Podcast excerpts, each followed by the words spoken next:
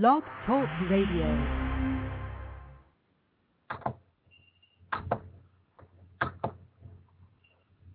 Hello and welcome to the Compulsive Reader Talks. I'm Magdalena Ball and today's guest is Linda Ruth Brooks, who is going to talk to us today about her latest book, I'm Not Broken, I'm Just Different. We're in Linda's house and I've got a wonderful glass of fresh squeezed orange juice and uh, I've got Linda and Linda's got her book, so I'm going to begin by asking Linda to read a bit from her book. I think I'd like to start with the depths because I think it's important. I live a flinching life. I shadow box. The isolation compresses me into a box I cannot escape. I live on a deserted island where there is no sparkling blue, lapping ocean or coral reef, just devastation. This island is my prison, my empty soul. Are my friends, or do they shun me? Why does every rug remind me of what I can lose if it falls from under me? I tense, I struggle in the tides of my world. I don't know how to float, to drift, to sing or play alone. We have a shamed parenthood. We the parents with Asperger's. We must have failed. That is what they tell us as they press pamphlets on positive, successful parenting in our hands. How else can we describe our fragile moments of control in a world we are constantly adjusting? Who can we tell? Will they, the experts, someday find the key to the treasure map?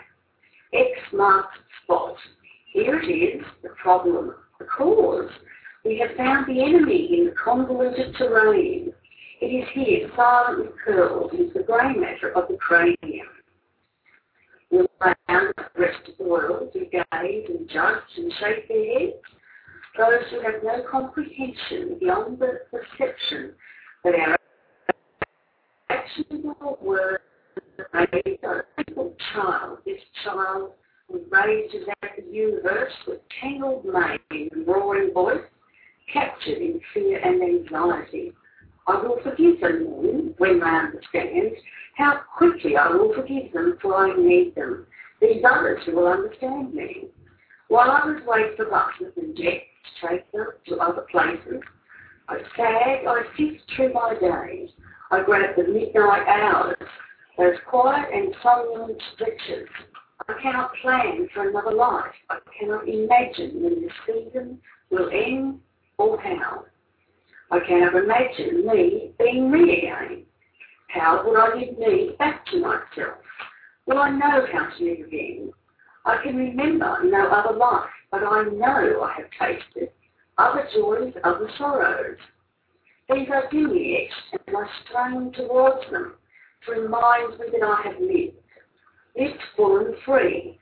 For if I grasp the memory and savour it, then I may believe that I could find it once more. So down the narrow corridors of sleep I fall, with a hollow echo of desperate rest, dreamless surrender, stretching towards joy, hoping to find that dark and ancient place of wonder, peace.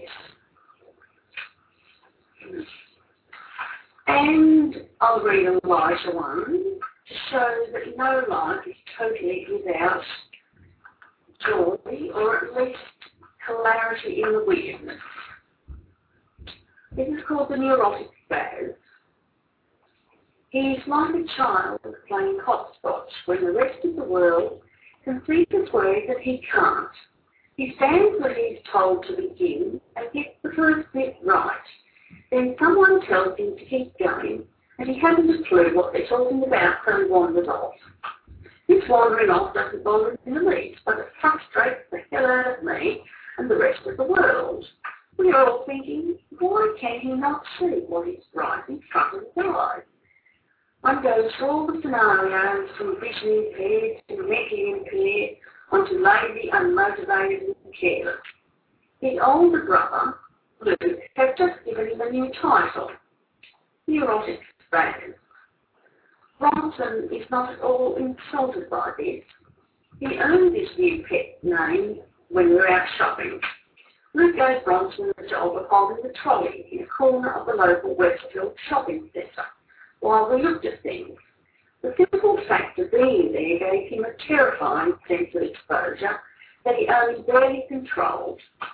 Then he was given the job of actually navigating the trolley through the shopping centre. Bronson was able to manage the appearance of being like any other teenage male right up until I wandered into a shoe shop to make a serious decision of the shoes I should buy. He was standing outside the shoe shop with me while I was at the back of the shop, while I could see the anxiety escalating by the glazed look of terror and impending doom in his eyes. Everyone else was oblivious. Any other teenager would have looked sullen and bored. Bronson looked anything but those things. He came unstuck when Luke came to me at the back of the shop. This meant Bronson was left alone at the entrance to the shop with the trolley. Now, for any other teenage, this would simply been annoying and produced grumbling impatience. But not Bronson. There he came with the trolley. His only object in life to avoid the humiliation of being looked at strangely. He bumped the customers and banged into shoes, staring straight ahead through the late night shopping crowd to reach his comfort zone, me not caring one whit that the comfort zone of everyone else had been utterly destroyed by a teenager on a mission through the narrow aisles of the crowded shoe store. Luke looked up with amazement, taking this sight. Mum, he's an erotic spaz, he declared. The erotic spaz was undeterred by the look of horror on the face of his gobsmacked brother and sped up a little, collecting summer sandals and the customer's handbags with trolley wheels on his run from terror to freedom. His face held the look of drama and suspense you expect from someone fleeing from some brutal, tyrannical regime if the arms of amnesty international. I cannot explain how it seemed less embarrassing to traverse a crowded shoe shop with a huge trolley rather than lean on the damn thing a few metres away and feign the usual bleak the teenage male. Even after this debacle, Luke, who had never let anyone get the better of him, gallantly took Bronson to get a hot chocolate while I went to the ladies in the chemist. This was an opportunity for two brothers to hang out. It was also another opportunity for me to lose my purse which I managed on a regular basis in my hurry to return to Bronson before he became confused and walked home. At the tender age of 15, I was sure he had covered more miles than Cliff Young, the marathon running farmer. Any toilet breaks or sidetracks from the routine with Bronson had me acting more like a neurotic spaz than Bronson himself. When the two brothers returned with their hot chocolate, Luke had not lost his amazed, confused look and took great pains to tell me how it had taken ten minutes for the neurotic spaz to discuss the problem of putting sugar into the takeaway chocolate cup. Mum, the spaz swore blind if the cup was collapsed if he took the lid off to put the sugar in. Welcome to my world, I said. Evening ended in true Asperger's style when we arrived at Luke's car in the car park. Luke takes great care of his car, unlike his mother, who has a dent on every panel. Bronson, with his Asperger's tunnel vision, had decided to bring the trolley to the back of the car on the left-hand side, which was too narrow to fit the trolley. His brother explained calmly that there wasn't enough room on that side between the two cars and to bring it around to the right-hand side. Bronson was incapable of comprehending. In the face of glaring logic, he continued to proceed along the left side. He had already been anxious about the outing, and as the anxiety increased for him, the understanding decreased. The more instructions he is given, the more muddled he becomes. Instead of arriving at enlightenment, he got the trolley stuck between the two cars. You knew all these photos go back and come this way, shouted Luke, showing his hand heavenward. Because Luke went around to the right side of the car and Bronson could visually see what his overall brother was talking about, He backed out and came to a bewildered Luke. Luke stood shaking his head. What did you do that you and your as he politely inquired of his befuddled brother on his arrival at the Munich um, car. It's a railway track, I said. The Asperger's mind is a mystery to the rest of us. This phrase is the closest thing that comes to explaining the Asperger's mind. I heard the expression at one of Tony Attwood's seminars. He explained that when testing children for Asperger's, if you show them a railway track, they will usually say it's a railway track. But when you lean it up against the side of a Lego house to a window and ask, what is it now? The neurotypical children will answer, it's a ladder, and the Asperger's will continue to say, it's a railway track. Even if you twist it into a circle and put a mouse on it to resemble a mouse treadmill, it is still an, a railway track to an Asperger's. I run out of logical explanation, I just say it's a railway track. Of course, I can only do this if people who have had the story explain to them, or someone would send me for testing. For Bronson, finding any given task is not traumatic in life. It is the expectation of doing something he doesn't understand and having people look at him that traumatises him. People are just so goddamn annoying to Asperger's. So I go through life trying to sort out what he gets wrong, fixing what he's walked away from, and I have the agenda of solving the problem that isn't even on Bronson's agenda. Avoiding humiliation is his agenda. Through this process, I seem to collect much of the humiliation that Bronson has avoided or left behind.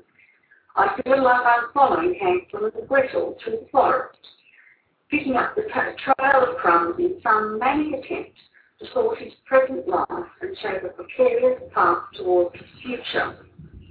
None of the above, however, applies to guitar playing. When Bronson will keep trying until the skin feels off his fingers and he can perform flawlessly. I have often noticed that Bronson is quite impervious to insult or verbal injury. He would rather be berated openly than looked at strangely and try and work out the meaning. He holds no grudges for the meanest word imaginable, but, but will remember a sideways glance well into the next century. I remember being called into the school to attend a meeting with the school truancy officer. She was a compelling woman who put fear of God into me. I was cowed and beaten, repentant and ashamed, and I wasn't even the one who truanted it. I was greatly impressed by her, and when she walked out of the room, I was stirred and challenged. I was sure my son would be similarly impressed and would rise to the occasion. I glanced over at him, expecting to see him cowering in defeat and imbued with a new sense of the consequences when he turned to me. He only had a few words on the issue. Well, wasn't she an annoying bitch? But what a place to leave it. Thank you for that.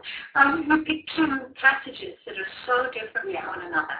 Yeah. And it's quite interesting, and I think it, in some ways, it kind of sums up the way the book works. That, you know, yes. one is poetic and almost deeply introspective, Yes. And that is quite ironic and sort of lighthearted, sort of the, the view of a um, a wise observer looking back with, with a bit of dry humour. Yes. Well, I read quite a few books um, on mental illness and on all sorts of things in nursing, and I found that if I read something that was totally the personal journey, that was all built on introspection, then I found it very hard to take something away that I could apply to either my patients or my own life. So right from the very beginning, it was a book that I was going to look out. Um, the very reason I wrote it because I couldn't find a book that would hit home for me, so I decided to write the book I wish I'd read mm. that you had as your own that I wish I could have picked up and, and I would sit there thinking, I wish someone else had done this. Yes, because it's not really, it's not at all, aside from the chapters by Tony Attwood, it's not, um, it's not a guide. No. It's more like a good friend who's been through what you've been through. Yes. And if that's the true way you meant it, sort of true. Well, I've been there. You can you can get through this. You know, this is what happened, Yes. and let's laugh together because we know you know. Yes, because, you know, there, there will be funny bits, there will be joyful bits, there, there, there will be the tough times when you fold in half and say, I can't do this, and, and there seems no answer at all. And um, can't predict the future when with so many children you have a little bit of an idea, you can imagine them here or there. But with an Asperger's child, you feel like there's a barrier to where you're going to see that they will be. And did you have, you know, throughout um, your son's young life, um, you know, this sense of I'll always be the comfort zone. You know, he'll never be able to leave this comfort zone point, and, and therefore I'll never have my own space. I'll Oh, be able to find my own zone. No, exactly, because when I went up to the school, um, and I think one thing that anyone, I think all parents would know, that when you're with a child and they're misbehaving or they're doing anything at all, no one looks at the child. They instantly look at the parent and think, what's wrong with the parent? No one ever sort of thinks the child is struggling or in difficulty. And when I went to the school and, you know, they sat down, um, they said, we'd like to extend your son. And I said, what on earth do you think I want to do? Because my walking frame he will be holding on to if I get this wrong. It's my job to make my son independent, not dependent, because that's not love, that's selfishness. So it, I have to give him skills, I have to, and I think the thing that hits with an Asperger's child is that you have to push them away.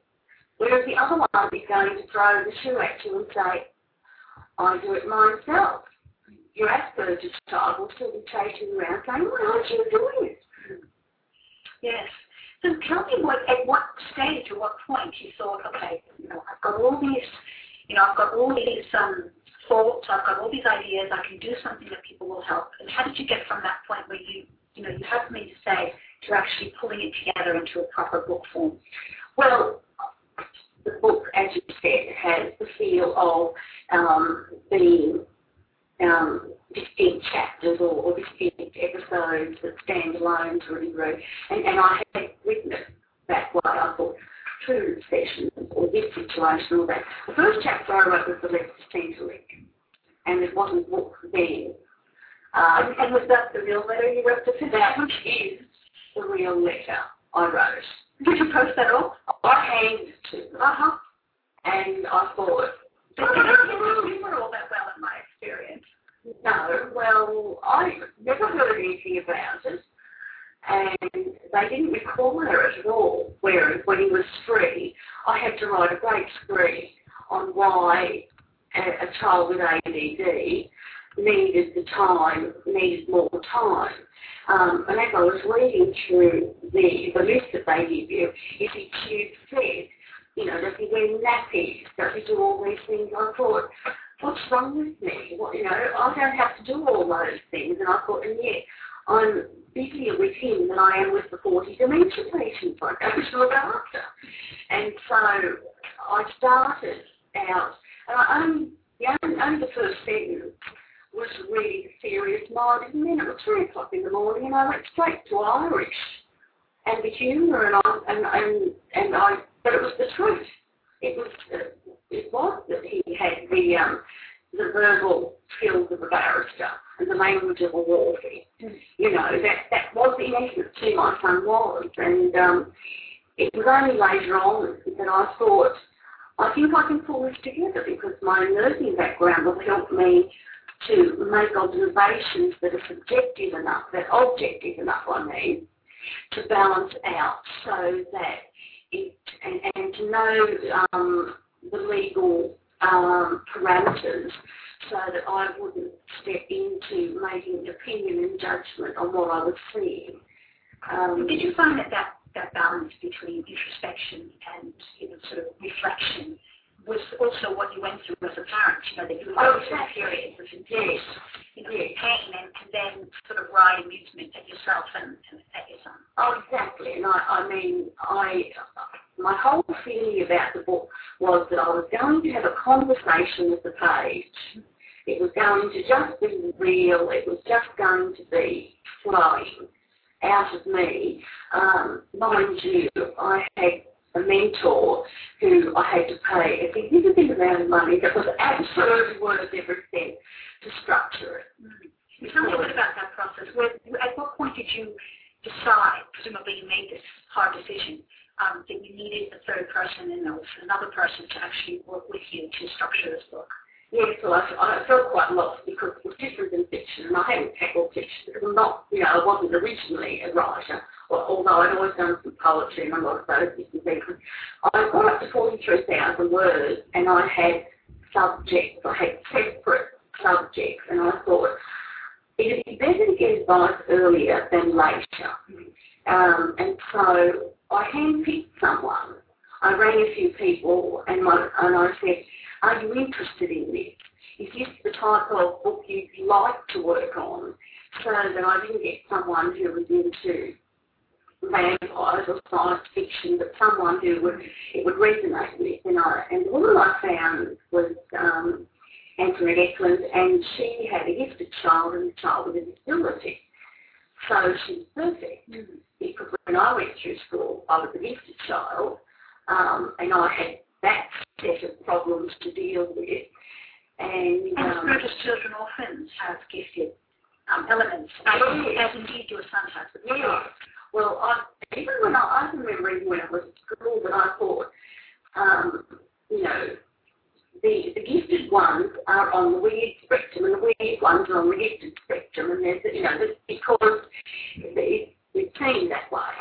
Also, though, um, do you feel that, and certainly it's been my experience, that, that there is at high gifted levels, there is always an Asperger's element. There's always an element of the ability to hone in obsessively on oh, something. definitely. Absolutely, definitely. Because when we went along to the first seminar, and I'd only heard about the diagnosis, I thought you either have it or you don't like diabetes, because I knew next to nothing.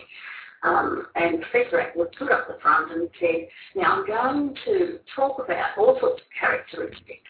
And as I go, every one of you is going to chuckle or have a moment where you think, oh, and I thought, oh yeah, right. no, not me, because, you know, that's not going to happen. And then, you know, if you got about two thirds of the way through, I'm feeling really smug thinking, no, you know, because there were a few tutors and a bit of this and a bit of that. And he said, um, has any of you done the complicated maths problems got the answer and not known how you got it, not knowing the working out. And I thought, oh no. oh yeah, I remember that. And I never could do the working out in any other way than to get the answer, which came from I don't know where, and then I had to work back towards because I was obsessive enough that I wanted the full mark. To the problem. And the teacher would walk past and say, what are you doing, Brooks? And I'd say, I'm doing the working out. That's what you asked for. And they just sort of looked strange at me and walked off. And I thought, well, that's it. You're still getting it.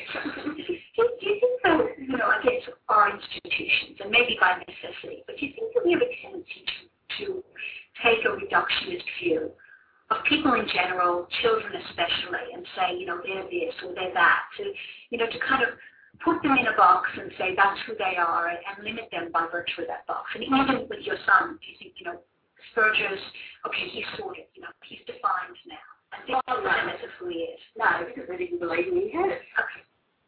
I just, you know, when he was diagnosed at 14, and um, I don't know if anyone ever believes me. Do you, do you think that there is still resistance of people to, to accept that there is such a condition as Asperger's? No, I'm, I'm, I'm really quite sure that you see, probably in essence they think, yes, there are children with that. But those that don't present um, in the more severe um, aspects or don't fit what they think is spectrum, and a lot of a lot of um, educators and people tend to think that associate Asperger's with scientists or maths or academics in that vein and don't realise that there are a lot of Asperger's. 50% are actually in the creative, artistic side of things and actors, singers, writers and, and all of those things. And, you know, that, because they're either really, really good at something or it's not good at all. Um, and they said to me, your son's just useless at maths and that's just not Asperger's. But it, it, it is, it's 50% of them are, you know, are good with maths, but he was hopeless. Mm. So, but then a few dots on a page a week after his first lesson, and he was playing songs for the guitar. Mm. Uh, and I, that was something that really struck me about the book because music is such an important, not only an important part of your son's life, but an important part of the overall thrust of the book as well. You know, yes. healing yes. power of yes. having found this voice yes. for himself. It was almost like um, as if it was such an essential part of him that um, he'd arrived without, and when that came, it completed him in a sense. It certainly gave him his first sense of success. Mm. Um, and that's very hard to see with an Asperger's child that they have difficulties with self-esteem because they don't really, some of them don't appear to have because they're so loud, they're so aggressive, they're so demanding, um, and quite often angry that you, you don't see the anxiety until you, you, you open your eyes a little more. And is that also part of the, the self-perpetuating problem that, you know, they're, because they're presenting one set of things, the natural response is to give them the opposite of what they need. Yes, and I think, um, like, with Asperger's, they won't show their vulnerability or their anxiety um, unless they trust you. Um, and, you know, with epilepsy is going to be quite happy to be the poster boy for it. Um, and when you think of Asperger's, they're hugely shy, basically. So you're not going to have an acute big shy poster boy, you know, because it's the I want to be invisible um, situation. I know Luke Jackson is, is a little bit of an exception to that, that he's been but that's through the therapy and the understanding and his acceptance of who he is. Yes. And I suppose that too comes with time. And it comes with time. Um, and, and, and the right situations and the right environment. Yes. And I think, um, and some of the parts of it, um, as with other children, they grow out of without any intervention you know, it's, it's not as if you have to work on everything. You don't know what you have to work on. Um, there's a bit of a theory that um, quite often they're 10 years behind. They can be a decade behind, particularly with regard to employment and that kind of future that they can fit into it at 30 when they didn't have a, a sense of paid functioning employment before then. Mm. And I suppose that's part of making that all right is a lot of being in the right environment for their, their personal characteristics. Was it hard for you to write this book knowing, you know, that your son would at some point probably read it, you know, your sons, both of them. I don't quite read it, but I was worried about both of them. You know, um, and I think that was the hardest part because I was in the school play and, you know, if I was punished, I was put up in front of assembly, which I thought was just the best punishment ever, you know. And whenever I'm anywhere, I mean, I'm, I'm sort of a non-humiliatable person. it's not a word, but, you know, it's just, oh, okay, you're going to do that, all right, I'm up here, that's cool, you know. Um, and oh, I don't know where I got that from, but both boys would kind of look at me and they're both conservative and they sort of think, oh, help. So um, I had um, Josh, the psychiatrist, talk to him about it. Um, and he would come and somersault into my bed and he'd say, read me a bit, but not too much. So I would I would read it. But I, right from the very beginning, I said to him, um, I will only put out there what you're comfortable with. Is, so you get them the feedback. Yeah. yeah I you have the veto, um, and, you know, that, and then, um, you know, uh, and then I uh, gave him the what if that he could cope with. Um, what if such and such. So I actually had a conversation with a couple of the teachers at school and got on board. And I would come in with my dramas and with whatever and and, and have a little talk. And the principal, when I was in there one day, I tend to talk quite fast and animated when I'm, you know, in the zone. And he said, looked at me and he said, Linda, are you all right? And I, I didn't know why he was saying that. And then he looked at the tissue box and I thought, oh, this must be the point where people break down. And I thought, I was really quite amused. And I said, oh, I said, God, no, my whole life's like oh, this, now this is normal for me. And then he had to ask a few more questions because it was quite a severe bullying situation.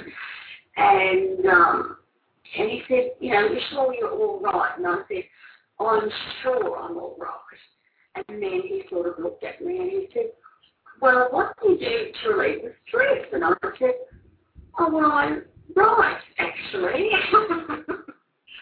I said, I've written a book. I said, you two boys are in it. I said, you really look quite good in the end.